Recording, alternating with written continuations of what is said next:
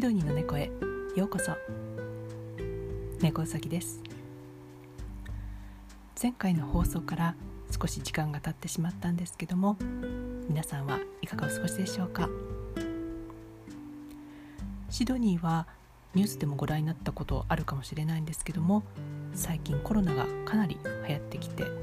少しやばいという感じになってしまってるんですけども最近シドニーであれば毎日800人超えの新感染者の発表があります。この始まりは本当に針の穴という感じなんですが確か国際線の乗客の方かクルーの方を乗せるバスの運転手さんがいらっしゃるんですがこの方に感染が起こってでこの方はそれに気が付かずにショッピングセンターとかでお買い物をしてでその方から別の方にという形でこの感染力の強いデルタ株があっという間にシドニー全土に広がってしまいました。またこの感染なんですけどもシドニーニューサースウェールズ州だけに限らずに他の州やニュージーランドまで飛び火をしてしまっているそうです。シドニー全体でもちろん流行ってるんですけども特に感染がひどい地域というのがあります。ここの人たちはロックダウンの中でも特に厳しい条件になっていてそのエリアそのものからもう出てはいけないというふうになっています。また夜はカーフューといって夜の9時から朝の5時までの夜間外出禁止令が出されています。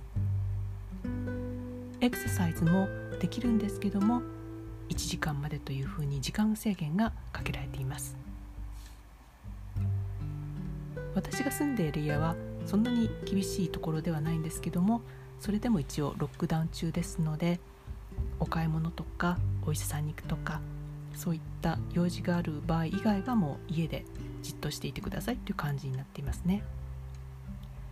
もちろん学校も全て今はオンライン授業となっています。こういったことに違反すると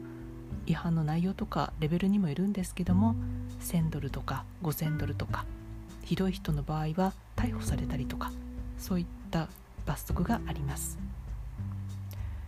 そういった罰則があるのにやっぱり破る人は必ずいるんですよね、まあ、そういう迷惑の人はもちろん罰則を受けてほしいんですけどもなかなか感染の拡大が止まりません。まあ、シドニーはこういった感じでいろいろ大変なんですけども私自身に起こった小さい事件について今日はちょっとお話ししようかなと思います。7月頃なんですけども一時この放送が Apple Podcast に反映されなくなってしまいました。Apple Podcast で聞いていただいた方にはご迷惑とご心配をおかけしたと思うんですけどもまずこの問題が起こった時に私はアップルのヘルプデスクに問い合わせをしました。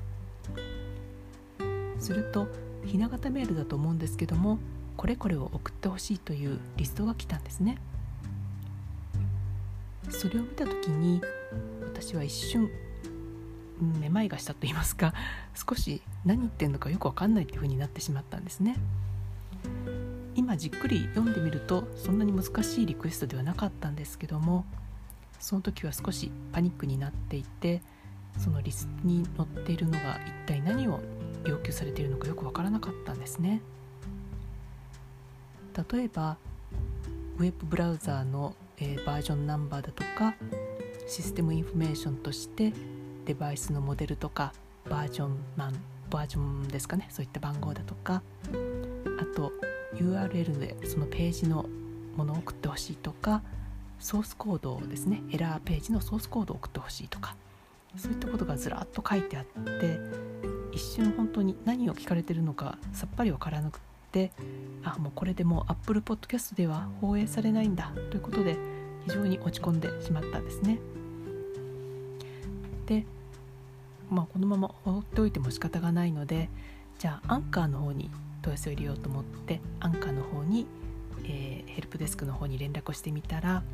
アンカーの方ですでにその上げているものを一旦下げてもう一度上げ直しという形をとってくれたんですね。で、まあ、多分そのせいかなと思うんですけども数日後から Apple Podcast にも反映されるようになって大変ありがたかった次第ですこの小さな事件で私の頭にふと浮かんだのが実家での両親にテレビの録画の使い方などを説明しているシーンなんですね。私が一生懸命教えてあげてるのにどうしても覚えてくれなかったりとか説明している花から何言ってんのか分かんないと言われたりしたことがあってこちらもイライラしたことがあったんですけども両親としては例えばスイッチの名前だとかカタカナで、えー、書いてあるマニュアルの言葉とかそういったもの自体が分からなかったんだなということを今更ながら分かって、まあ、非常に申し訳ないなという思いが出てきました。こういったことはまあ仕事でもよくあるんじゃないのかなと思うんですね私も仕事の中で非常に普通普段に普通に使っている言葉をお客様についつい言ってしまってお客様がそれは何ですかっていうふうに聞かれる方が時々あるのでその度にあこの言葉は世間では使っていないんだなってことが分かるという非常にまあ初歩的なミスをしてしまうことがよくあるんですけどもまあ、自分の常識と人の常識は違うということをいつも心に置いておかなきゃと思いつつこれがなかなか難しいんですよね。私たちの毎日のストレスとか争い事っていうのは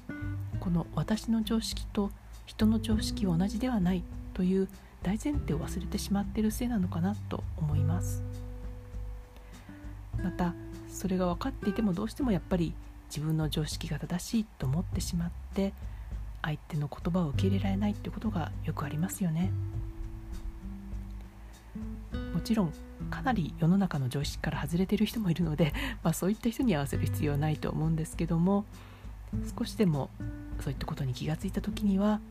なんでこんなこと言うのかなとイライラする前にちょっとあ自分の常識はその人の常識と違うということを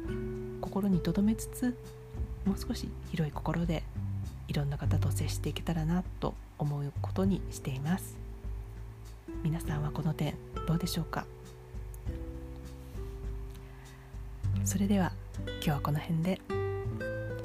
本日もお聴きいただきありがとうございました猫さぎでした。